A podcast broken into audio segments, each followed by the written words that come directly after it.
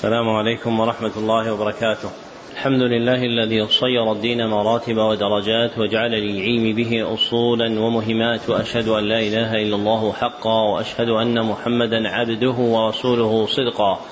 اللهم صل على محمد وعلى آل محمد كما صليت على إبراهيم وعلى آل إبراهيم إنك حميد مجيد. اللهم بارك على محمد وعلى آل محمد كما باركت على إبراهيم وعلى آل إبراهيم إنك حميد مجيد. أما بعد فحدثني جماعة من المسندين وهو أول حديث سمعته منهم بإسناد كل إلى سفيان بن عيينة عن عمرو بن دينار عن أبي قابوس مولى عبد الله بن عمرو عن عبد الله بن عمرو بن العاص رضي الله عنهما عن رسول الله صلى الله عليه وسلم قال الراحمون يرحمهم الرحمن. ارحموا من في الأرض يرحمكم من في السماء. ومن آكد الرحمة رحمة المعلمين للمتعلمين في تلقينهم أحكام الدين وترقيتهم في منازل اليقين. ومن طرائق رحمتهم إيقافهم على مهمات العلم بإقراء أصول المتون وتبيين بإقراء أصول بإقراء أصول المتون وتبيين معانيها الإجمالية ومقاصدها الكلية يستفتح بذلك المبتدئون تلقيهم ويجد فيه المتوسطون ما يذكرهم ويطلع منه المنتهون إلى تحقيق مسائل العلم. وهذا تتمة شرح الكتاب الرابع من برنامج مهمات العلم في مرحلته الأولى وهو كتاب العقيدة الواسطية لأبي العباس بن تيمية الحفيد.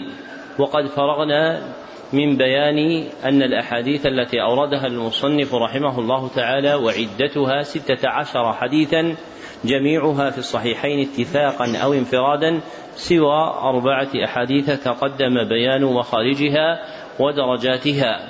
وبقي وراء هذا ذكر ما تضمنته هؤلاء الآيات هؤلاء الأحاديث من الأسماء والصفات الإلهية.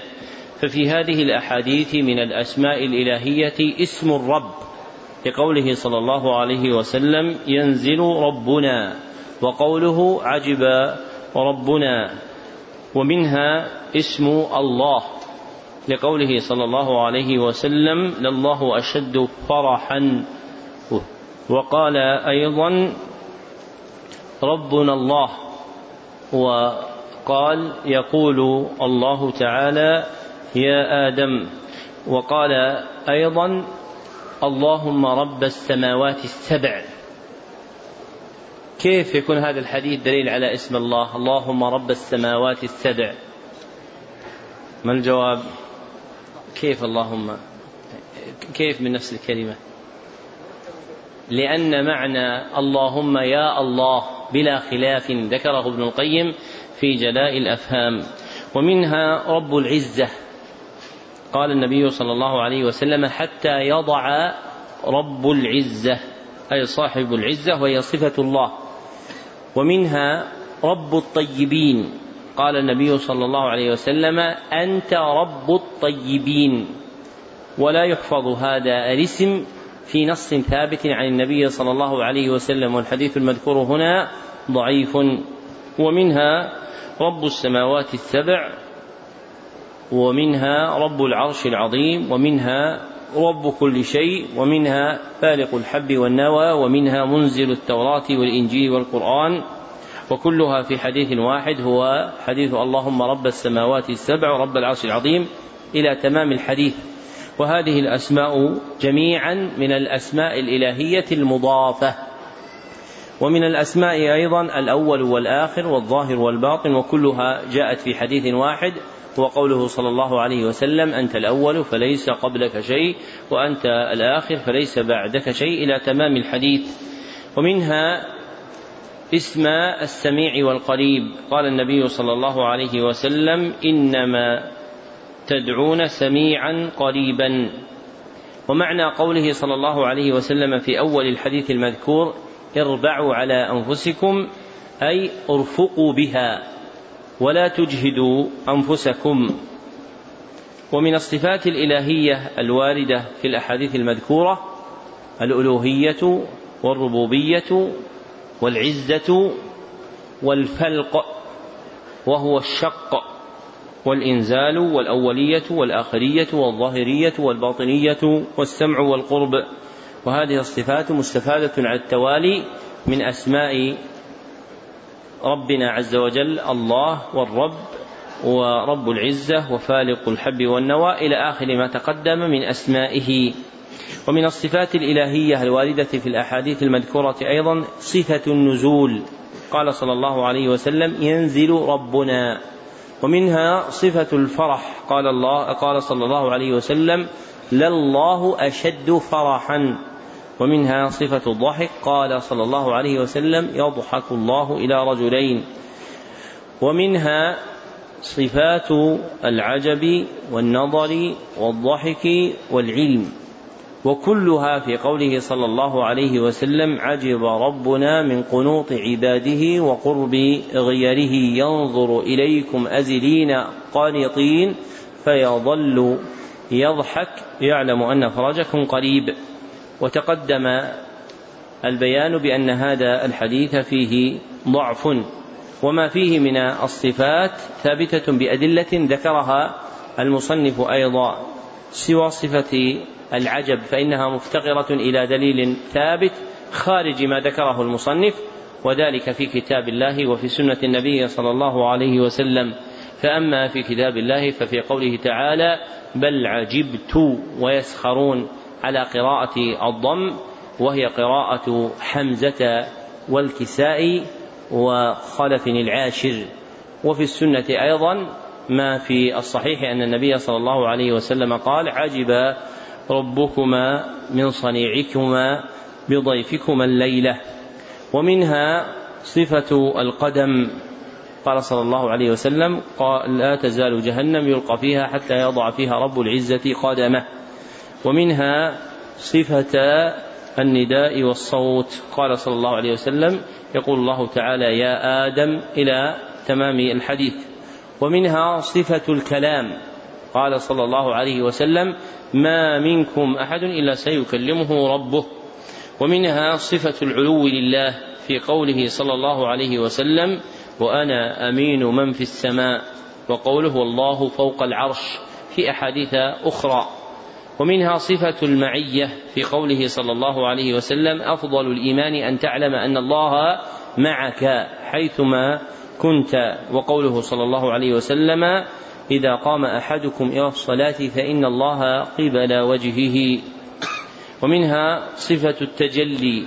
قال صلى الله عليه وسلم إنكم سترون ربكم.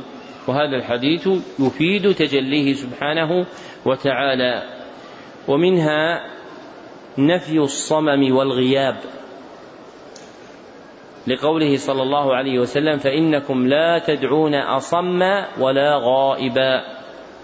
إلى أمثال هذه الأحاديث الصحيحة التي يؤمن بها أهل السنة والجماعة من غير تحريف ولا تعطيل ومن غير تكييف ولا تمثيل. وهم بهذا وسط بين وسط في باب الصفات بين فرق الأمة. كما أن الأمة هي الوسط في الأمم كما سيذكره المصنف رحمه الله قريبا. نعم. أحسن الله إليكم. قال رحمه الله فهم وسط في باب صفات الله سبحانه وتعالى بين أهل التعطيل الجهمية وبين أهل التمثيل المشبهة وهم وسط في باب أفعال الله تعالى بين القدرية والجبرية وفي باب وعيد الله بين المرجئة وبين الوعيدية من القدرية وغيرهم وفي باب الإيمان والدين بين الحرورية والمعتزلة وبين المرجئة والجهمية.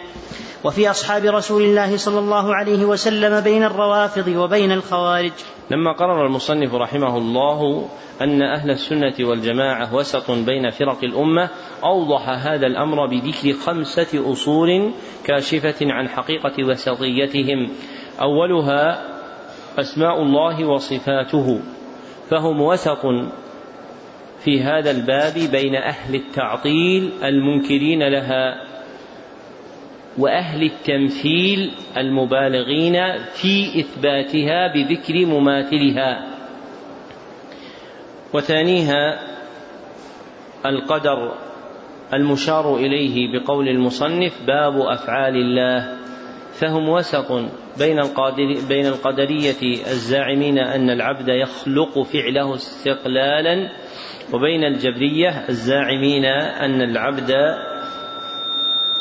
الزاعمين أن العبد مجبور على فعله لا اختيار له.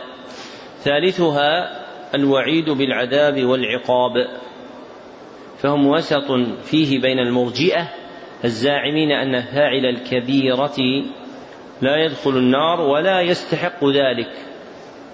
والوعيدية الذين ينفذون الوعيد أي يمضونه مطلقا ويقولون فاعل الكبيرة مخلد في النار ورابعها أسماء الإيمان والدين فهم وسط بين الحرورية وهم الخوارج والمعتزلة الذين يخرجون صاحب الكبيرة من الإيمان ثم يختلفون في كيفية الإخراج فتخرجه الحرورية من الإيمان بالكلية. وأما المعتزلة فإنهم يخرجونه من الإيمان لكنهم لا يدخلونه دائرة الكفر بل ولدوا له رتبة مترددة بين الدائرتين متوسطة بينهما سموها بالمنزلة بين المنزلتين فهو في منزلة في منزلة بين الإيمان والكفر فهو خارج عندهم عن دائرة الإيمان. لكنه لم يدخل دائرة الكفر بل في برزخ بين تلك بين هذه وتلك سموه بالمنزلة بين المنزلتين. وهم في هذا الباب وسط أيضا بين المرجئة والجهمية الذين يجعلون فاعل الكبيرة مؤمنا كامل الإيمان. وخامسها أصحاب رسول الله صلى الله عليه وسلم فهم وسط بين الرافضة الذين بالغوا في حب بعض أصحاب النبي صلى الله عليه وسلم من آله وغلوا فيهم وبين الخوارج الناصبية الذين بالغوا في بغض بعض أصحاب النبي صلى الله عليه وسلم وسبهم بل كفروا كثيرا منهم. نعم.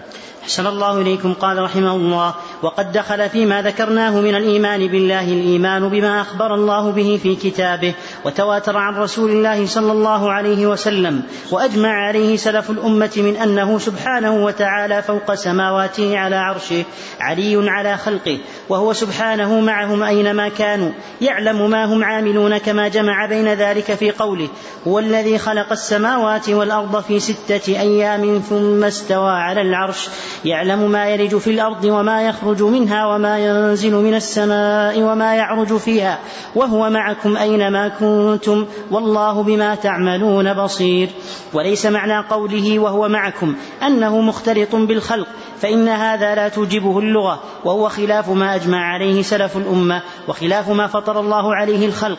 بل القمر آية من آيات الله من أصغر مخلوقاته وهو موضوع في السماء وهو مع المسافر أينما كان وهو سبحانه فوق العرش رقيب على خلقه مهيمن عليهم مطلع إليهم إلى غير ذلك من معاني ربوبيته.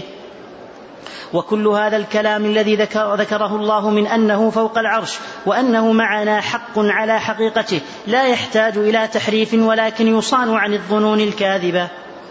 وقد دخل في ذلك الإيمان بأنه قريب من خلقه كما قال سبحانه وتعالى وإذا سألك عبادي عني فإني قريب أجيب دعوة الداعي إذا دعان فليستجيبوا لي وليؤمنوا بي لعلهم يرشدون وقال النبي صلى الله عليه وسلم إن الذي تدعونه أقرب إلى أحدكم من عنق راحلته وما ذكر في الكتاب والسنة من قربه ومعيته لا ينافي ما ذكر من علوه وفوقيته فإنه سبحانه ليس كمثله شيء في جميع نعوته وهو علي في دنوه قريب في علوه. من الإيمان بالله الإيمان بعلوه ومعيته فهو سبحانه فوق عرشه علي على خلقه وهو معهم أينما كانوا.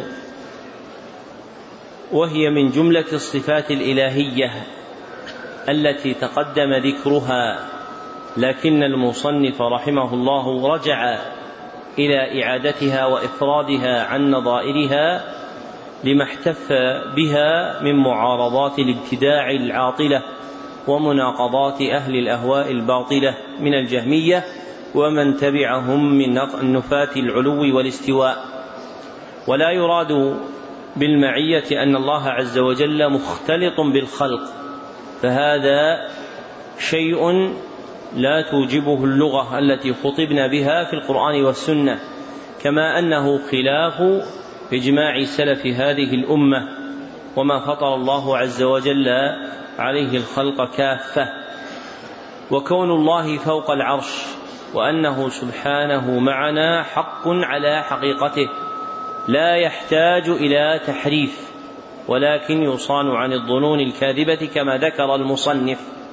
ووقع تبيين شيء من الظنون الكاذبة في بعض النسخ المتأخرة مثل أن يظن أن ظاهر قوله في السماء أن السماء تقله أو تضله وهذا باطل بإجماع أهل العلم والإيمان. فإن الله وسع كرسيه السماوات والأرض وهو يمسك السماوات والأرض أن تزولا ويمسك السماء أن تقع على الأرض إلا بإذنه.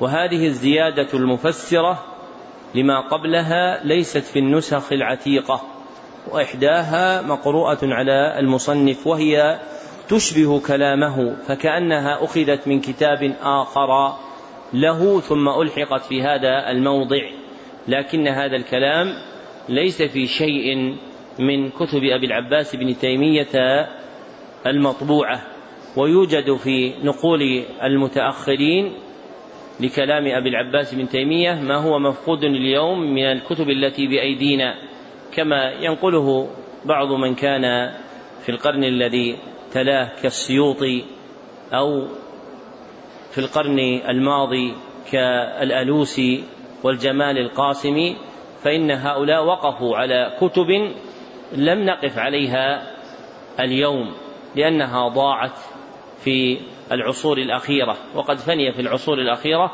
كتب عظيمة لأبي العباس بن تيمية وتلميذه ابن القيم. بقي بعضها قبل خمسين سنة أو قريبا من ذلك موجودا بأيدي الناس وقد ذهب ذلك ومن جملتها ما حدثني به محمد بن سليمان بن جراح عالم الكويت في زمانه أنه رأى كتاب الكبائر لابن القيم في مجلدين في مكتبة شيخه عبد الله بن خلف الدحيان. وهذا الكتاب مفقود اليوم من الأرض قاطبة. فلا يستبعد إذا وقف على كلام لأحد هؤلاء ولا سيما أبي العباس بن تيمية الحفيد أن يكون هو كلامه ولا طريق إلى إنكاره. كما نقل عنه الجمال القاسم كلاما في المجاز يبين مذهب أبي العباس بن تيمية النفس نفسه والقول قوله ولكنه ليس موجودا في كتبه التي بأيدينا. والمقصود أن تعلم أن في هذا الموضع من كتاب العقيدة الواسطية في النسخ التي بأيدي الناس إلحاق لكلام فسرت به الظنون الكاذبة لكنه ليس موجودا في النسخ العتيقة ومنها نسخة مقروءة على المصنف.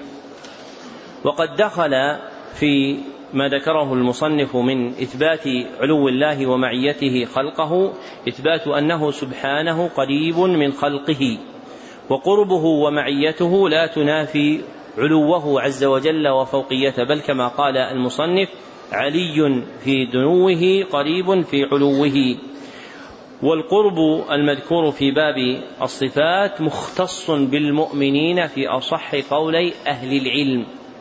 فلا يقال إن قرب الله نوعان أحدهما قرب عام للخلق جميعا والآخر قرب خاص وهو قربه من المؤمنين بالمعية والنصرة والتأييد. فإن النصوص لا تساعد على هذا وإنما جاءت صفة القرب مختصة بقربه سبحانه وتعالى من المؤمنين تأييدا ونصرة لهم. والآيات العامة التي توهم خلاف ذلك كقوله تعالى ونحن أقرب إليه من حمل الوريد فالمراد بها في تفسير السلف الملائكة. والمنقول في تفسير السلف في القرب إنما هو قرب الله سبحانه وتعالى من المؤمنين. وأما القرب العام فإنما هو في الآيات الواردة قرب الملائكة. هذا أصح قولي أهل العلم رحمهم الله تعالى. نعم. أحسن الله إليكم. قال رحمه الله ومن الإيمان به وبكتبه الإيمان بأن القرآن كلام الله سبحانه وتعالى منزل غير مخلوق. منه بدأ وإليه يعود. وأن الله تكلم به حقيقة. وأن هذا القرآن الذي أنزله على نبيه محمد صلى الله عليه وسلم هو كلام الله حقيقة. لا كلام غيره. ولا يجوز إطلاق القول بأنه حكاية عن كلام الله. أو عبارة عنه بل إذا قرأه الناس أو كتبوه في المصاحف لم يخرج بذلك عن أن يكون كلام الله سبحانه وتعالى حقيقة.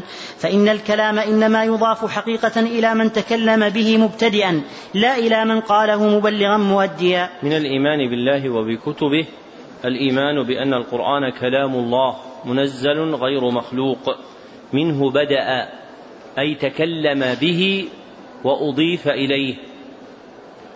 وأنه إليه يعود أي برفعه من المصاحف والصدور في آخر الزمان. ثبتت بذلك الأحاديث وانعقد عليه الإجماع. وهو كلام الله حقيقة لا كلام غيره ولا يقال فيه إنه حكاية عن كلام الله عز وجل أو عبارة عنه بل هو كلام الله حروفه ومعانيه. والحكاية والعبارة في كلام الله مذهبان رديئان للكلابية والأشاعرة فإنهم زعموا أن كلام الله عز وجل معنى قائم في بذاته قائم في ذاته عز وجل.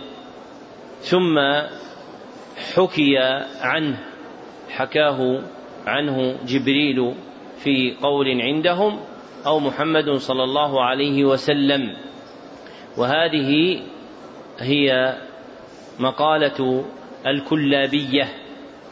ثم انتحلها أبو الحسن الأشعري غفر الله له إلا أنه عدل عن دعوى الحكاية لما يقتضيه هذا اللفظ من المماثلة.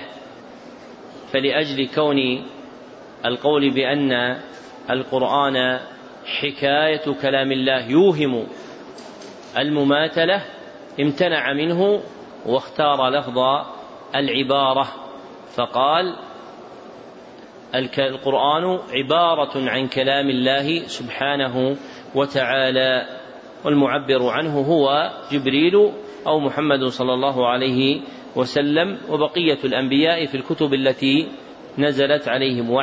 وعلى كلا المذهبين فإن الكتب المنزلة على الأنبياء ومنها القرآن يكون معناها من الله وتكون ألفاظها ممن من غير الله. إما من النبي الملكي المبلغ للأنبياء وهو جبريل أو من الأنبياء البشريين كموسى في التوراة وعيسى في الإنجيل ومحمد صلوات الله وسلامه عليهم جميعا في القرآن الكريم. نعم. أحسن الله إليكم. قال رحمه الله وقد دخل أيضا فيما ذكرناه من الإيمان بكتبه ورسله. الإيمان بأن المؤمنين يرونه يوم القيامة عيانا بأبصارهم كما يرون الشمس صحوا ليس دونها سحاب وكما يرون القمر ليلة البدر لا يضامون في رؤيته يرونه سبحانه وهم في عرصات القيامة ثم يرونه بعد دخول الجنة كما يشاء الله سبحانه وتعالى. من الإيمان بالله وبكتبه وبرسله الإيمان بأن المؤمنين يرون ربهم يوم القيامة عيانا بأبصارهم بلا خلاف. وثبت هذا اللفظ عيانا في صحيح البخاري يرونه سبحانه وتعالى في عرصات القيامة أي متسعاتها ثم يرونه سبحانه في الجنة. والفرق بين الرؤيتين أن الرؤية التي تكون في عرصات يوم القيامة هي رؤية امتحان وتعريف. والرؤية التي تكون في الجنة هي رؤية إنعام وتشريف. ويشترك في الأولى المؤمنون وغيرهم في أصح القولين عند أهل السنة والجماعة. وأما الثانية فإنها مختصة بالمؤمنين لانفرادهم في الآخرة باستحقاق الإنعام والتشريف. نعم. أحسن الله إليكم. قال رحمه الله ومن الإيمان باليوم الآخر الإيمان بكل ما أخبر به النبي صلى الله عليه وسلم مما يكون بعد الموت فيؤمنون بفتنة القبر وبعذاب القبر ونعيمه فأما الفتنة فإن الناس يفتنون في قبورهم فيقال للرجل من ربك وما دينك ومن نبيك؟ فيثبت الله الذين آمنوا بالقول الثابت فيقول المؤمن الله ربي والإسلام ديني ومحمد نبي وأما المرتاب فيقول آه آه لا أدري. سمعت الناس يقولون شيئا فقلت فيضرب بمرزبة من حديد فيصيح صيحة يسمعها كل شيء إلا الإنسان ولو سمعها الإنسان لصعق ثم بعد هذه الفتنة إما نعيم وإما عذاب إلى يوم القيامة الكبرى. فتعاد الأرواح إلى الأجساد وتقوم القيامة التي أخبر الله بها. في كتابه وعلى لسان رسوله صلى الله عليه وسلم وأجمع عليها المسلمون. فيقوم الناس من قبورهم لرب العالمين حفاة عراة غرلا وتدنو منهم الشمس ويلجمهم العرق. وتنصب الموازين فتوزن فيها أعمال العباد. فمن ثقلت موازينه فأولئك هم المفلحون. ومن خفت موازينه فأولئك الذين خسروا أنفسهم. فأولئك الذين خسروا أنفسهم في جهنم خالدون. وتنشر الدواوين وهي صحائف الأعمال فآخذ كتابه بيمينه وآخذ كتابه بشماله أو أو من وراء ظهره كما قال تعالى وكل إنسان ألزمناه طائره في عنقه ونخرج له يوم القيامة كتابا يلقاه منشورا اقرأ كتابك كفى بنفسك اليوم عليك حسيبا. ويحاسب الله الخلائق ويخلو بعبده المؤمن فيقدره بذنوبه كما وصف ذلك في الكتاب والسنة. وأما الكفار فلا يحاسبون محاسبة فلا يحاسبون محاسبة من توزن حسناته وسيئاته فإنه لا حسنات فإنه لا حسنات لهم. ولكن تعدد أعمالهم وتحصى فيوقفون. فإنه لا حسنات لهم. فإنه لا حسنات لهم. ولكن تعدد أعمالهم وتحصى فيوقفون عليها ويقررون بها ويجزون بها.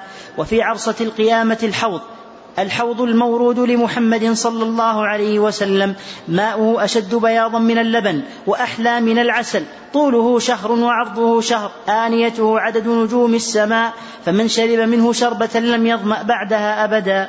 والصراط منصوب على متن جهنم وهو الجسر الذي بين الجنة والنار يمر الناس عليه على قدر أعمالهم. فمنهم من يمر عليه كلمح البصر ومنهم من يمر كالبرق ومنهم من يمر كالريح ومنهم من يمر كالفرس الجواد ومنهم من يمر كركاب الإبل ومنهم من يعدو عدوى ومنهم من يمشي مشيا ومنهم من يزحف زحفا ومنهم من يخطف فيلقى في جهنم فإن الجسر عليه كلاليب تخطف الناس بأعمالهم.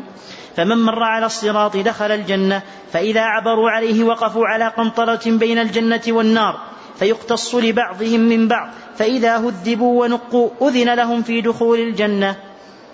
وأول من, يست وأول من يستفتح باب الجنة محمد صلى الله عليه وسلم وأول من يدخل الجنة من الأمم أمته صلى الله عليه وسلم. وله في القيامة ثلاث شفاعات. أما الشفاعة الأولى فيشفع لأهل الموقف حتى يقضى بينهم بعد أن يتراجع الأنبياء آدم ونوح وإبراهيم وموسى وعيسى بن مريم. عليهم, عليهم من الله السلام. الشفاعة حتى تنتهي إليه وأما الشفاعة الثانية فيشفع في أهل الجنة أن يدخلوا الجنة وهاتان الشفاعتان خاصتان له وأما الشفاعة الثالثة فيشفع في من استحق النار وهذه الشفاعة له ولسائر النبيين والصديقين وغيرهم فيشفع في من استحق النار ألا يدخلها ويشفع في من دخلها أن يخرج منها. ويخرج الله تعالى من النار أقواما بغير شفاعة بل بفضل رحمته ويبقى في الجنة فضل عمن دخل من أهل الدنيا فينشئ الله لهم أقواما فينشئ الله لها أقواما فيدخلهم الجنة وأصناف ما تضمنه وأصناف ما تتضمنه الدار الآخرة من الحساب والثواب والعقاب والجنة والنار وتفاصيل ذلك مذكورة في الكتب المنزلة من السماء والآثارة من العلم المأثور عن الأنبياء وفي العلم الموروث عن محمد صلى الله عليه وسلم من ذلك وفي العلم الموروث عن محمد صلى الله عليه وسلم من ذلك ما يشفي ويكفي فمن ابتغاه وجده. شرع المصنف رحمه الله يبين الركن الخامس من أركان الإيمان وهو الإيمان باليوم الآخر. واليوم الآخر على ما ذكره هو كل ما أخبر به النبي صلى الله عليه وسلم مما يكون بعد الموت فهو اسم لما يكون بعد الموت وهذا من أحسن ما قيل في حده. ووصفه العلامة ابن سعدي في التنبيهات اللطيفة بأنه ضابط جامع. لكن الخبر عن اليوم الآخر غير مخصوص بالسنة فثبوت أحواله يكون بالقرآن تارة ويكون بالسنة تارة أخرى. فالأولى أن يقال إن اليوم الآخر شرعا اسم جامع كل ما يكون بعد الموت. اسم جامع كل ما يكون بعد الموت. طيب هنا إشكال. اسم جامع لما يكون بعد الموت. طيب والموت؟ هل يدخل في حقيقة الإيمان باليوم الآخر أم لا يدخل؟ ولماذا لم يذكروه؟ جعلوا واليوم الآخر ما بعد الموت. نعم. إيش؟ طيب لماذا قالوا بعد الموت؟ ما قالوا الموت وما بعدها يا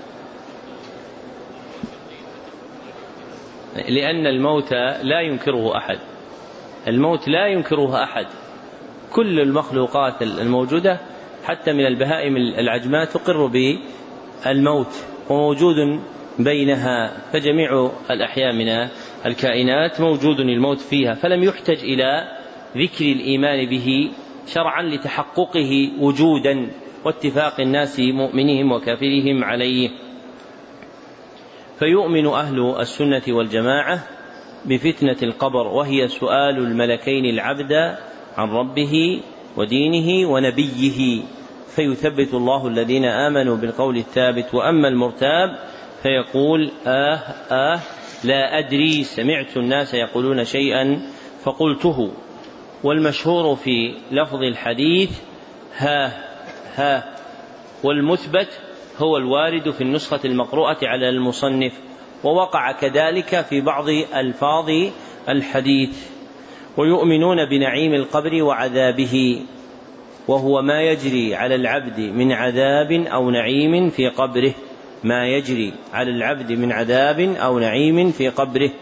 ويؤمنون بيوم القيامة إذا أعيدت الأرواح إلى الأجساد وقام الناس لرب العالمين حفاة عراة غرلا أي غير مختونين.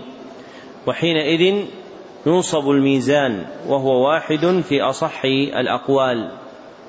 ولكنه جمع باعتبار ما يوزن فيه. فلما عدد الموزون جمعت آلته تعظيما لها. فقيل الموازين فتوزن الأعمال وصحائفها وعمالها. فالوزن واقع على ثلاثة على العبد العامل وعمله وصحيفة عمله في أصح أقوال أهل العلم. وفي ذلك قال منشدكم الوزن في أصح قول للعمل. الوزن في أصح قول للعمل وعامل مع صحفه نلت الأمل وعامل مع صحفه نلت الأمل وتنشر الدواوين وهي صحائف الأعمال ويحاسب الله الخلائق والحساب في الشرع هو عد أعمال العبد يوم القيامة هو عد أعمال العبد يوم القيامة وله درجتان. إحداهما الحساب اليسير. الحساب اليسير. وفيه تعرض أعمال العبد عليه ويقرر بها. والأخرى الحساب العسير. وفيه يناقش العبد وتستقصى عليه أعماله. والكفار لا يحاسبون محاسبة من توزن حسناته وسيئاته إذ لا حسنة لهم. فقد جوزوا بها في الدنيا وإنما يحاسبون بتقريرهم على أعمالهم السيئة وتبكيتهم عليها ومجازاتهم بها.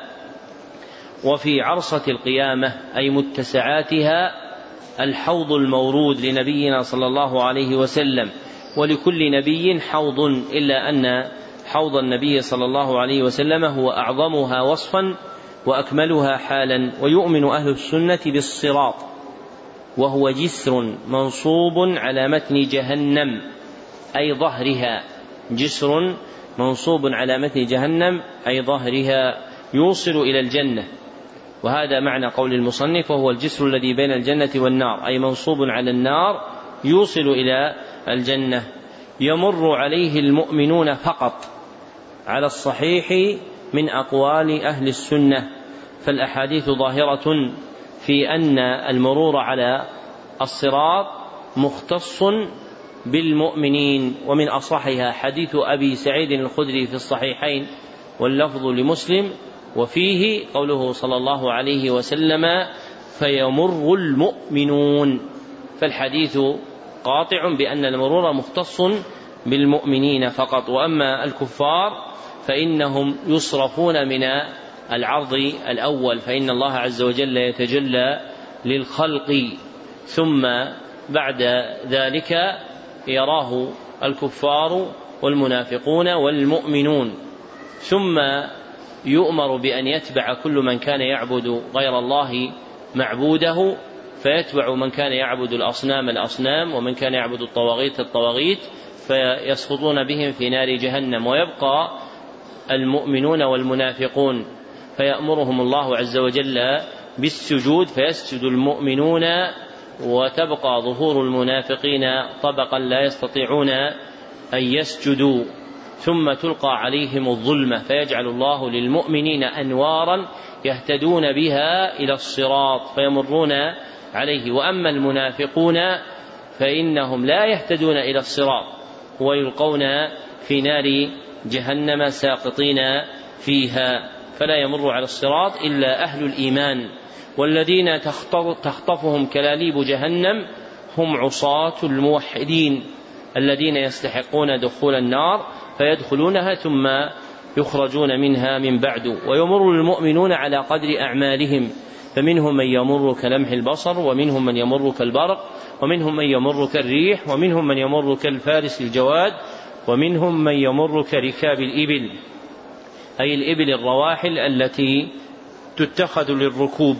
فمن مر على الصراط دخل الجنة ولم يسبق دخوله عذاب في النار ومن خطفته كلاليب جهنم فإنه يدخل النار ثم يخرج منها ويدخل الجنة. والكلاليب جمع كلاب وكلوب وهو حديدة معوجة الراس ذات ذات شعب. حديدة معوجة الراس ذات شعب يعني أجزاء متفرقة في رأسها وهي من الآلات المعروفة عند أهل هذه البلاد. ثم يوقف الذين عبروا الصراط على قنطرة بين الجنة والنار ويقتص لبعضهم من بعض فإذا هذبوا ونقوا أذن لهم في دخول الجنة وأول من يستفتح الجنة هو محمد صلى الله عليه وسلم. وله صلى الله عليه وسلم يوم القيامة ثلاث شفاعات. الشفاعة الأولى شفاعته صلى الله عليه وسلم في أهل الموقف أن يقضى بينهم وهي الشفاعة العظمى. والثانية شفاعته صلى الله عليه وسلم لأهل الجنة أن يدخلوها. وهاتان الشفاعتان خاصتان به والشفاعة الثالثة شفاعته صلى الله عليه وسلم في من استحق النار.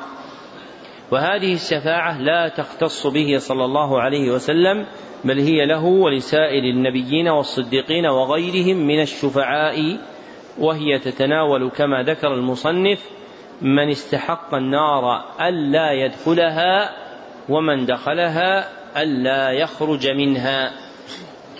فهي واقعة لطائفتين والصحيح أن هذا النوع مختص بمن دخل النار أن يخرج منها.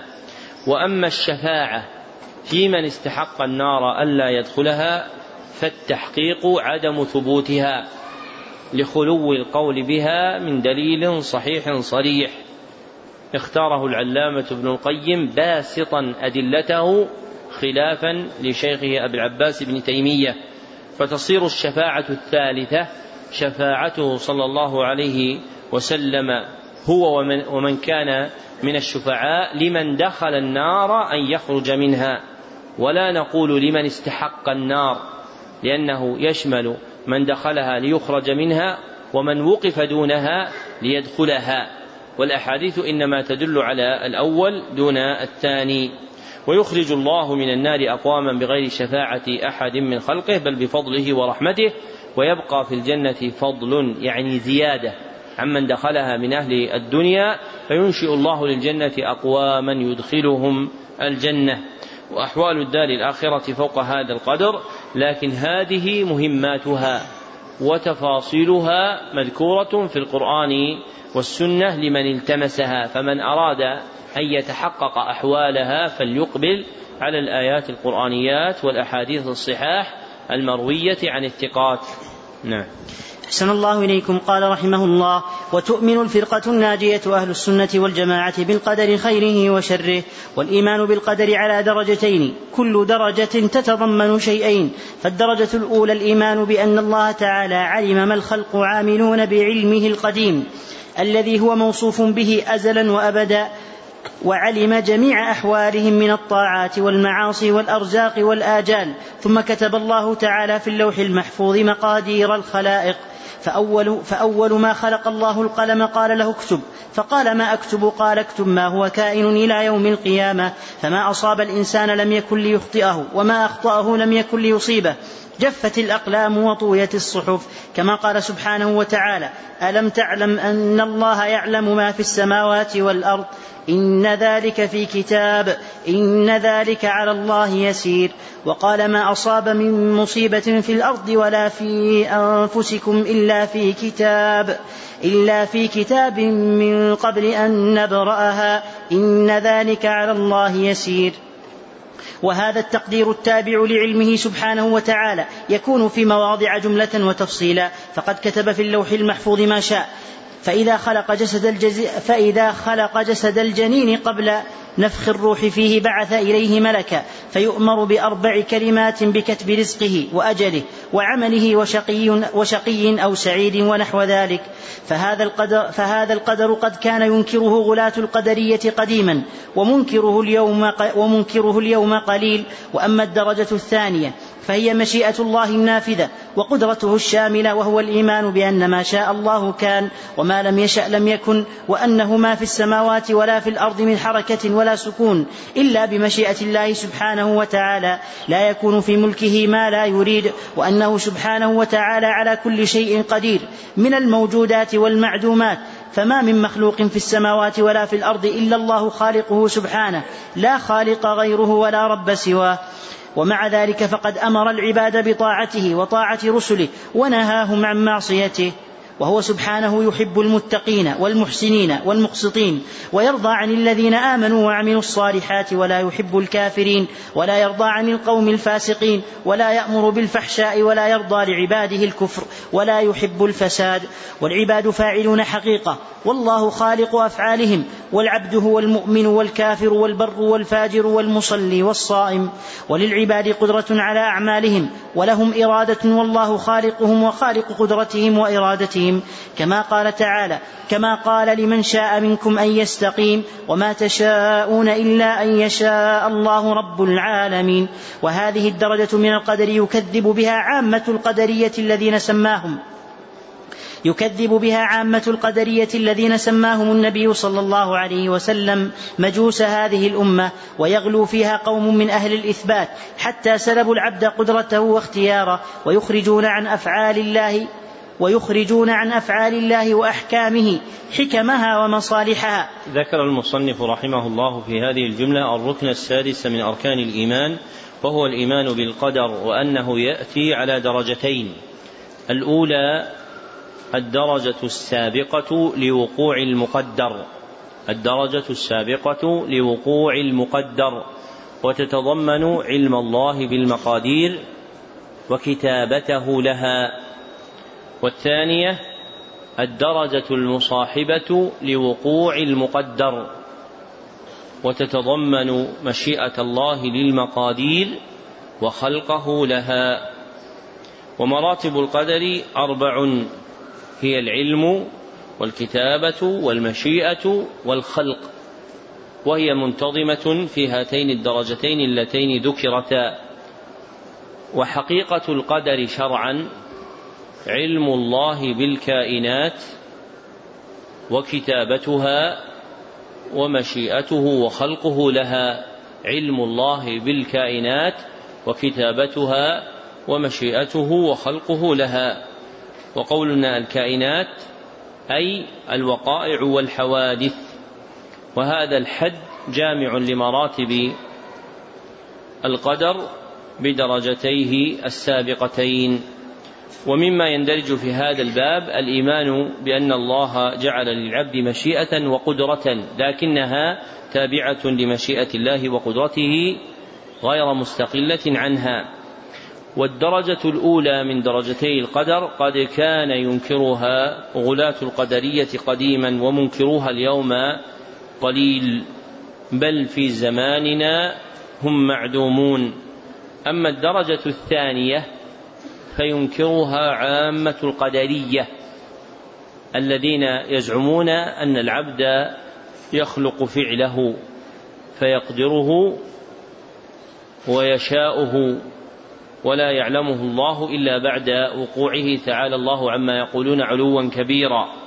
ويغلو فيها قوم من المثبتة أي مثبتة القدر وهم الجبرية حتى سلبوا العبد قدرته ومشيئته وجعلوه مجبورا على أفعاله لا قدرة له على شيء منها وعطلوا عن أفعال الله وأحكامه حكمها ومصالحها فجعلوا العبد بمنزلة الآلة في يد محركها فما يجري عليه من الأفعال من الله عز وجل تقديرا خال من الحكمة والمصلحة عند هؤلاء.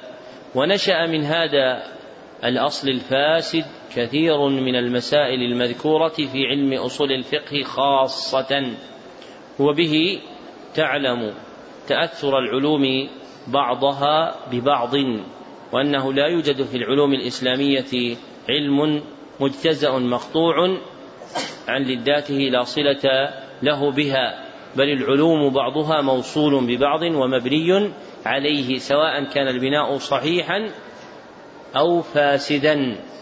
قال الزبيدي في ألفية السند فإن أنواع العلوم تختلط وبعضها بشرط بعض مرتبط. فمن أمعن في فهم عقائد أهل السنة والجماعة تبين له الخطأ في جملة من مسائل العلوم. في أبواب علوم الآلة كالأصول والمصطلح والنحو لفساد أصول نشأت من عقائد المخالفين ثم سرت في العلوم الآلية وكرع منها من كرع وشربها حتى صارت مشهورة في علوم الآلة. نعم. أحسن الله إليكم قال رحمه الله ومن أصول الفرقة الناجية أن الدين والإيمان قول وعمل قول القلب واللسان وعمل القلب واللسان والجوارح وأن الإيمان يزيد بالطاعة وينقص بالمعصية وهم مع ذلك لا يكفرون أهل القبلة بمطلق المعاصي والكبائر كما يفعله الخوارج بل الأخوة الإيمانية ثابتة مع المعاصي كما قال سبحانه في آية القصاص فمن عفي له من أخيه شيء فاتباع بالمعروف وقال وإن طائفتان من المؤمنين اقتتلوا فأصلحوا بينهما فإن بغت إحداهما على الأخرى فقاتلوا التي تبغي حتى تفيء حتى تفيء إلى أمر الله فإن فاءت فأصلحوا بينهما بالعدل وأقسطوا. إن الله يحب المقسطين. إنما المؤمنون إخوة. ولا يسلبون الفاسق الملي اسم الإيمان بالكلية ولا يخلدونه في النار كما تقول المعتزلة بل الفاسق يدخل في اسم الإيمان. في مثل قوله تعالى فتحرير رقبة مؤمنة وقد لا يدخل في اسم الإيمان المطلق كما في قوله تعالى إنما المؤمنون الذين إذا ذكر الله وجلت قلوبهم وقول النبي صلى الله عليه وسلم لا يزني الزاني حين يزني وهو مؤمن ولا يسرق السارق حين يسرق وهو مؤمن ولا يشرب الخمر حين يشربها وهو مؤمن ولا ينتهب نهبة ذات شرف يرفع الناس إليه فيها أبصارهم حين ينتهبها وهو مؤمن ويقولون هو مؤمن ناقص الإيمان أو مؤمن بإيمانه فاسق بكبيرته فلا يعطى الاسم المطلق ولا يسلب مطلق الاسم. الإيمان في الشرع له معنيان.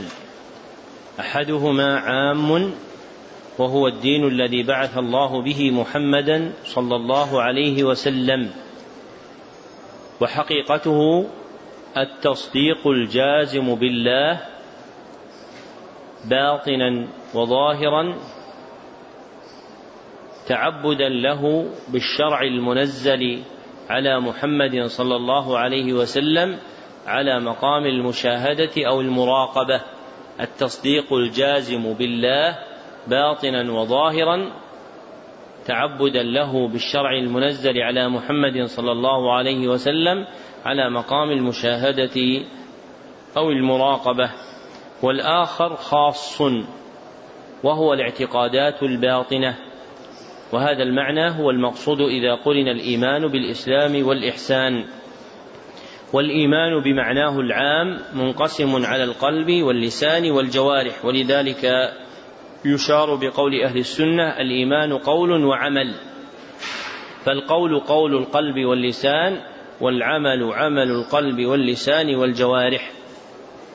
وقول القلب اعتقاده بالتصديق والإقرار والمعرفة. اعتقاده بالتصديق والإقرار والمعرفة. وعمل القلب حركاته فيما يريده الله من محبوباته ومراضيه. حركاته فيما يريده الله من محبوباته ومراضيه. وقول اللسان نطقه بالشهادتين. وعمل اللسان إيش؟ عمل اللسان مو القلب عمل اللسان نقول. إيش؟ الذكر. هذه هذا الموضوع ترى من مشكلات الواسطية عمل اللسان. لأن بعض الشراح قال المعروف قول اللسان وليس هناك عمل. قال لأن النطق بالشهادتين هو قول وغيره يكون قولا. مثل يقول الأخ يقول ذكر يقول هذا قول. لكن الصحيح أن للسان قولا وعملا. فأما قوله فنطقه بالشهادتين. وأما عمله فما لا يؤدى إلا به فما لا يؤدى إلا به كتلاوة القرآن وسائر الأذكار. ذكر هذا المعنى أبو العباس بن تيمية الحفيد والعلامة حافظ الحكم رحمهم الله وهو المحقق المنصور بالدليل. وعمل الجوارح الفعل والترك الواقع بهما. الفعل والترك الواقع بهما والإيمان يزيد وينقص وزيادته بالطاعة ونقصانه بالمعصية. ومن فعل كبيرة فهو فاسق ليس بمؤمن كامل الإيمان ولا بكافر بل هو مؤمن ناقص الإيمان أو مؤمن بإيمانه فاسق بكبيرته. فلا يعطى الاسم المطلق فيقال مؤمن ولا يسلب مطلق الاسم فيقال كافر بل يكون مؤمنا بما عنده من الإيمان فاسقا بما أصاب من كبيرة والأخوة الإيمانية ثابتة مع المعاصي لا تزول ولا تنتفي لا كما تزعمه الخوارج الذين يكفرون بفعل الكبيرة ويحكمون بخلود صاحبها في النار ولا كما تزعمه المعتزلة الذين يسلبون الفاسق اسم الإيمان ويخرجونه من الإيمان بالكلية ويجعلونه في منزلة بين المنزلتين ويحكمون عليه في الآخرة بالتخليد في النار. نعم. أحسن الله إليكم قال رحمه الله ومن أصول أهل السنة والجماعة سلامة قلوبهم وألسنتهم لأصحاب رسول الله صلى الله عليه وسلم كما وصفهم الله به في قوله والذين جاءوا من بعدهم يقولون ربنا اغفر لنا ولإخواننا الذين سبقونا بالإيمان ولا تجعل في قلوبنا غلا للذين آمنوا ربنا إنك رؤوف رحيم وطاعة النبي صلى الله عليه وسلم في قوله لا تسبوا أصحابي فوالذي نفسي بيده لو أن أحدكم أنفق مثل أحد ذهبا ما بلغ مد أحدهم ولا نصيفه.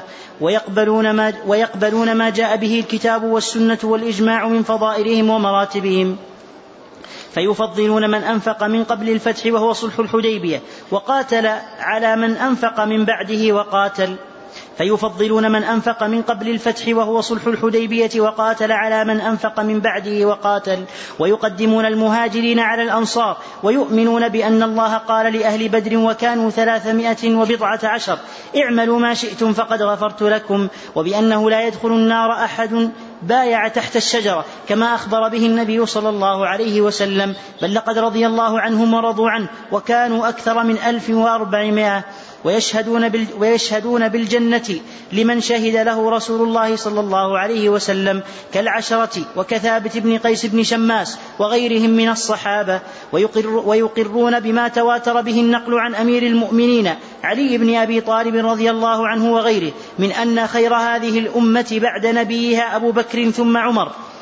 ويثلثون بعثمان ويربعون بعلي كما دلت عليه الآثار وكما أجمعت الصحابة على تقديم عثمان في البيعة مع أن بعض أهل السنة كانوا قد اختلفوا في عثمان وعلي بعد اتفاقهم على تقديم أبي بكر وعمر أيهم أفضل أيهما أفضل فقدم قوم عثمان وسكتوا أو ربعوا بعلي وقدم قوم علي وقوم توقفوا لكن استقر أمر أهل السنة على تقديم عثمان ثم علي.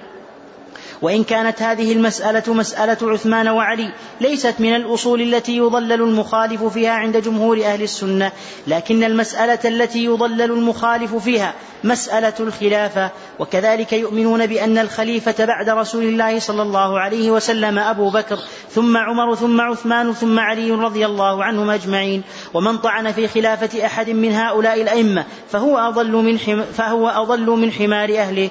ويحبون أهل بيت رسول الله صلى الله عليه وسلم ويتولونهم ويحفظون فيهم وصية رسول الله صلى الله عليه وسلم حيث قال يوم غدير خم أذكركم الله في أهل بيتي أذكركم الله في أهل بيتي. وقد قال أيضا للعباس عمه وقد شكا إليه بعض قريش يجفو بني هاشم. شكا إليه؟ وقد شكا إليه أن بعض قريش يجفو بني هاشم. فقال والذي نفسي بيده لا يؤمنون حتى يحبوكم حتى يحبوكم لله ولقرابتي وقال إن الله اصطفى إسماعيل واصطفى من بني إسماعيل كنانة واصطفى من كنانة قريشا واصطفى من قريش بني هاشم واصطفاني من بني هاشم ويتولون أزواج النبي صلى الله عليه وسلم أمهات المؤمنين ويؤمنون بأنهن أزواجه في الآخرة خصوصا خديجة أم أكثر أولاده وأول من آمن به وعاضده على أمره وكان لها منه المنزلة العالية. والصديقة, والصديقة بنت الصديق التي قال فيها النبي صلى الله عليه وسلم فضل عائشة على النساء كفضل الثريد على سائر الطعام ويتبرؤون من طريقة الروافض الذين ويتبرؤون, ويتبرؤون من طريقة الروافض الذين يبغضون الصحابة ويسبونهم وطريقة النواصب الذين يؤذون أهل البيت بقول أو عمل ويمسكون عما شجر بين الصحابة ويقولون إن هذه الآثار المروية في, المروية في مساويهم منها ما هو كذب ومنها ما قد زيد فيه ونقص, ونقص وغير عن وجهه. ومنها ما قد زيد فيه ونقص وغير عن وجهه وعامة الصحيح منه هو فيه هم فيه معذورون إما مجتهدون مصيبون وإما مجتهدون مخطئون. وهم مع ذلك لا يعتقدون أن كل واحد من الصحابة معصوم عن عن كبائر الإثم وصغائره بل يجوز عليهم الذنوب في الجملة ولهم من السوابق والفضائل ما يوجب مغفرة ما صدر منهم. إن صدر ولهم من السوابق والفضائل ما يوجب مغفرة ما صدر منهم إن صدر حتى إنهم يغفر لهم من السيئات ما لا يغفر لمن بعدهم لأن لهم من الحسنات التي تمحو السيئات ما ليس لمن بعدهم. وقد ثبت بقول رسول الله صلى الله عليه وسلم أنهم خير القرون وأن المد من أحدهم إذا تصدق به كان أفضل من جبل أحد ذهبا ممن بعدهم. ثم إذا كان قد صدر عن أحدهم ذنب فيكون قد تاب منه أو أتى بحسنات تمحو أو غفر له بفضل سابقته أو بشفاعة محمد صلى الله عليه وسلم الذي هم أحق الناس بشفاعته أو ابتلي ببلاء في الدنيا كفر به عنه. فإذا كان هذا في الذنوب المحققة فكيف الأمور التي كانوا فيها مجتهدين؟ إن أصابوا فلهم أجران وإن أخطأوا فلهم أجر واحد والخطأ مغفور. ثم القدر الذي ينكر من فعل بعضهم قليل نزر مغمور في جنب فضائل القوم ومحاسنهم من الإيمان بالله ورسوله والجهاد في سبيله والهجرة والنصرة والعلم النافع والعمل الصالح ومن نظر في سيرة القوم بعلم وعدل وبصيرة وما من الله به عليهم من الفضائل علم يقينا أنه خير الخلق بعد الأنبياء لا كان ولا يكون مثلهم وأنهم هم الصفوة من قرون هذه الأمة التي هي خير الأمم واكرمها على الله تعالى. من أصول أهل السنة سلامة قلوبهم وألسنتهم لأصحاب محمد صلى الله عليه وسلم ممتثلين ما أمرهم الله به فيقبلون ما في الكتاب والسنة من فضائل الصحابة ومراتبهم ويفضلون من أنفق قبل الفتح وهو صلح الحديبية على من أنفق من بعد وقاتل ويقدمون المهاجرين على الأنصار ويؤمنون بفضيلة أهل بدر وأن الله قال لهم اعملوا ما شئتم فقد غفرت لكم متفق عليه من حديث علي. وأنه لا يدخل النار أحد بايع تحت الشجرة وهم أهل بيعة رضوان عام الحديبية. ويشهدون بالجنة لمن شهد له النبي صلى الله عليه وسلم كالعشرة المبشرين بها وكقيس بن شماس ثابت بن قيس بن شماس وغيرهم من أصحاب النبي صلى الله عليه وسلم. ويعتقدون أن ترتيب الخلفاء في الفضل كترتيبهم في الخلافة فأفضلهم أبو بكر ثم عمر ثم عثمان ثم علي رضي الله عنهم. وفي المفاضلة بين عثمان وعلي رضي الله عنهما خلاف استقر على تقديم عثمان على علي وإن كانت هذه المسألة وهي المفاضلة بين عثمان وعلي ليست من المسائل التي اضلل فيها المخالف عند جمهور أهل السنة بخلاف مسألة الخلافة فإن المخالف بها يضلل لانعقاد الإجماع على الخلافة أنها مرتبة على هذا الترتيب. أما الفضل ففيه خلاف قديم وإن كان استقر أهل السنة على تقديم عثمان على علي في الفضل. ويحبون أهل بيت رسول الله صلى الله عليه وسلم ويتولونهم. وأهل بيته هم في أصح الأقوال الذين حرمت عليهم الصدقة وهم بنو هاشم وأزواجه صلى الله عليه وسلم. ولأجل ما كان للأزواج من مقام خاص عند النبي صلى الله عليه وسلم أفردهم المصنف فقال ويتولون أزواج رسول الله صلى الله عليه وسلم أمهات المؤمنين إلى آخر ما ذكر ويتبرؤون من طريقة الروافض والنواصب. وما شجر بين الصحابة من الاختلاف وما جرى بينهم من فتنة فإن أهل السنة والجماعة يمسكون عنه ولا يسعون في بثه وإشاعته. ويقولون إن الآثار المروية في مساوي الصحابة رضي الله عنهم ثلاثة أقسام. القسم الأول ما هو كذب في نفسه فلا يثبت البتة. والقسم الثاني ما زيد فيه ونقص وغير عن وجهه. والقسم الثالث صحيح عنهم وأكثره يروى في كتب السنن والآثار لا كتب التواريخ والأخبار وهم فيه معذورون إما مجتهدون مصيبون وإما مجتهدون مخطئون فهم بين أجر وأجرين.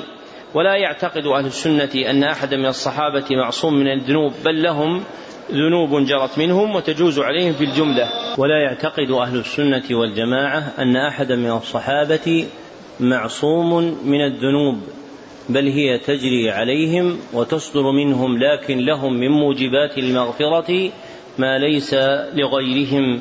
وإذا صدر عن أحدهم ذنب فيكون قد تاب منه أو أتى بحسنات ماحية أو غفر له بفضل سابقته أو بشفاعة محمد صلى الله عليه وسلم الذين هم أولى الناس بشفاعته أو ابتلي في الدنيا ببلاء كفر به عنه. وإذا كان هذا في الذنوب المحققة المجزوم بها فكيف يكون الحال في الأمور التي هم فيها مجتهد فيها مجتهدون؟ ثم إن القدر الذي ينكر من فعل بعضهم هو قليل ونزر يسير في جناب ما لهم من الفضائل والمحاسن رضي الله عنهم ومن نظر في أخبارهم واطلع على سيرهم علم مقدار ما كان لهم من الفضل وأنه لم يأتي بعد الأنبياء والمرسلين أحد من بني آدم أفضل من أصحاب النبي صلى الله عليه وسلم. نعم. أحسن الله إليكم. قال رحمه الله ومن أصول أهل السنة التصديق بكرامات الأولياء وما يجري الله على أيديهم من خوارق العادات في أنواع العلوم والمكاشفات وأنواع القدرة والتأثيرات كالمأثور عن سالف الأمم في سورة الكهف وغيرها وعن صدر هذه الأمة من الصحابة والتابعين وسائر, وسائر قرون الأمة وهي موجودة فيها إلى يوم القيامة. من أصول أهل السنة والجماعة التصديق بكرامات الأولياء والكرامات جمع كرامة وهي الأمر الخارق للعادة الذي يظهره الله على يد ولي من أوليائه إكراما له. والمراد بالعادة عادة أهل زمانه لا باعتبار الخلق جميعا. وهذا الحد هو المشهور لدى المصنفين في هذا الباب وهو مبني على كلام المعتزلة في الخوارق وما نشأ عنه من القول في المعجزة والسحر. ولفظ الكرامة لفظ اصطلاحي لم يرد في الكتاب ولا في السنة والتحقيق أن الموافق للوضع الشرعي واللغوي لهذا المعنى أن يقال في حدها هي آية عظيمة تدل على صلاح العبد. هي آية عظيمة تدل على صلاح العبد ولا تقترن بدعوى النبوة. هي آية عظيمة تدل على صلاح العبد ولا تقترن بدعوى النبوة. والأولياء جمع ولي وهو شرعا كل مؤمن تقي. وإلى هذا أشار ابن أبي العز فأحسن في شرح الطحاوية إذ قال الولي من والى الله بموافقة محبوباته والتقرب إليه بمرضاته. أما الولي في اصطلاح علماء العقيدة فهو كل مؤمن تقي غير نبي فلا بد عندهم من زيادة غير نبي ليوافق تصرفهم في هذا الباب لأنهم يخصون اسم الأولياء بمن كان غير الأنبياء. وأما في الخطاب الشرعي فإن اسم الولي يقع على النبي وغيره. رحمك الله. وكرامات الأولياء نوعان أشار إليهما المصنف. الأول كرامة تتعلق بأنواع العلوم والمكاشفات. كرامة تتعلق بأنواع العلوم والمكاشفات. والثاني كرامة تتعلق بأنواع القدرة والتأثيرات. وأهل السنة يثبتون للأولياء الكرامات وينزهونهم عما يدعى زورا من الخرافات. نعم. أحسن الله إليكم. قال رحمه الله ثم من طريق أهل السنة والجماعة اتباع آثار رسول الله صلى الله عليه وسلم باطنا وظاهرا واتباع سبيل السابقين الأولين من المهاجرين والأنصار واتباع وصية رسول الله صلى الله عليه وسلم حيث قال عليكم بسنتي وسنة الخلفاء الراشدين المهديين من بعدي تمسكوا بها وعضوا عليها بالنواجد وإياكم ومحدثات الأمور فإن كل بدعة ضلالة. ويعلمون أن أصدق الكلام كلام الله وخير الهدي هدي محمد صلى الله عليه وسلم فيؤثرون كلام الله على غيره من كلام أصناف الناس ويقدمون هدي محمد صلى الله عليه وسلم على هدي كل أحد. ولهذا سموا أهل الكتاب والسنة وسموا أهل الجماعة لأن الجماعة هي الاجتماع وضدها الفرقة وإن كان لفظ الجماعة قد صار اسما لنفس القوم المجتمعين. والإجماع هو الأصل الثالث الذي الذي يعتمد في العلم والدين وهم يزنون بهذه الأصول الثلاثة جميع ما عليه الناس من أقوال وأعمال باطنة أو ظاهرة مما له تعلق بالدين والإجماع الذي ينضبط هو ما كان عليه السلف الصالح إذ بعدهم كثر الاختلاف وانتشرت الأمة. ذكر المصنف في هذه الجملة طريق أهل السنة الكلي في أخذ دينهم. طريق أهل السنة الكلي في أخذ دينهم وأن من طريقتهم اتباع آثار رسول الله صلى الله عليه وسلم واتباع سبيل السلف السابقين من المهاجرين والأنصار والتمسك بالسنة النبوية وسنة الخلفاء الراشدين المهديين ومجانبة محدثات الأمور لأن كل محدثة بدعة وكل بدعة ضلالة. وهم يعلمون أن أصدق الكلام كلام الله وأن خير الهدي هدي محمد صلى الله عليه وسلم. فسموا أهل الكتاب والسنة لأخذهم بهذين الأصلين وسموا أهل الجماعة لأنهم مجتمعون عليها بخلاف غيرهم ممن فرقها فصار من أهل الفرقة. وهم يزنون بالقرآن والسنة والإجماع جميع ما عليه الناس من أقوال وأعمال. والإجماع الذي ينضبط هو ما كان عليه السلف إذ بعدهم كثر الاختلاف وانتشرت الأمة. والسلف الصالح المرادون هنا هم الصحابة والتابعون وتابعوهم. وليس مراد المصنف رحمه الله نفي إمكان وقوع الإجماع بعدهم ولكن المقصود تعذر العلم به غالبا ومشقة ذلك لأنه لا يمكن ضبطه إلا بعسر. أما الذي يمكن ضبطه فهو ما كان عليه السلف. ومن المسالك العصرية في نصرة الأقوال الردية دعوى قصر الإجماع دعوى قصر الإجماع على الضروريات ومنع وقوعها في غيره. وحقيقة هذه المقالة إبطال الإجماع والإجماع ثابت وإنما أنكره المعتزلة وأضرابهم. نعم الإجماع الذي يمكن ضبطه بيسر هو الإجماع المنقول في العهد الأول. وما بعده فيمكن وجود الإجماع فيه لكن نقله فيه عسر ومشقة. وليس مقصود من تكلم بمثل كلام أبي العباس من القدامى كأحمد وغيره إبطال وجود الإجماع بعد الرعيل الأول من الصحابة والتابعين وأتباع التابعين بل الإنباه إلى مشقة ذلك. نعم. أحسن الله إليكم. قال رحمه الله ثم هم مع هذه الأصول يأمرون بالمعروف وينهون عن المنكر على ما توجبه الشريعة ويرون إقامة الحج والجهاد والجمع والأعياد مع الأمراء أبرارا كانوا أو فجارا ويحافظون على الجماعات ويدينون بالنصيحة للأمة ويعتقدون معنى قوله صلى الله عليه وسلم المؤمن للمؤمن كالبنيان يشد بعضه بعضا وشبك بين أصابعه صلى الله عليه وسلم. وقوله صلى الله عليه وسلم مثل المؤمنين في توادهم وتراحمهم وتعاطفهم كمثل الجسد الواحد إذا اشتكى منه عضو تداعى له سائر الجسد بالحمى والسار ويأمرون بالصبر عند البلاء والشكر عند الرخاء والرضا بمر القضاء ويدعون إلى مكارم الأخلاق ومحاسن الأعمال ويعتقدون معنى قوله صلى الله عليه وسلم أكمل المؤمنين إيمانا أحسنهم خلقا. ويندبون إلى أن تصل من قطع أن تصل من قطعك وتعطي من حرمك وتعفو عن من ظلمك. ويأمرون ببر الوالدين وصلة الأرحام وحسن الجوار والإحسان إلى اليتامى والمساكين وابن السبيل والرفق بالمملوك.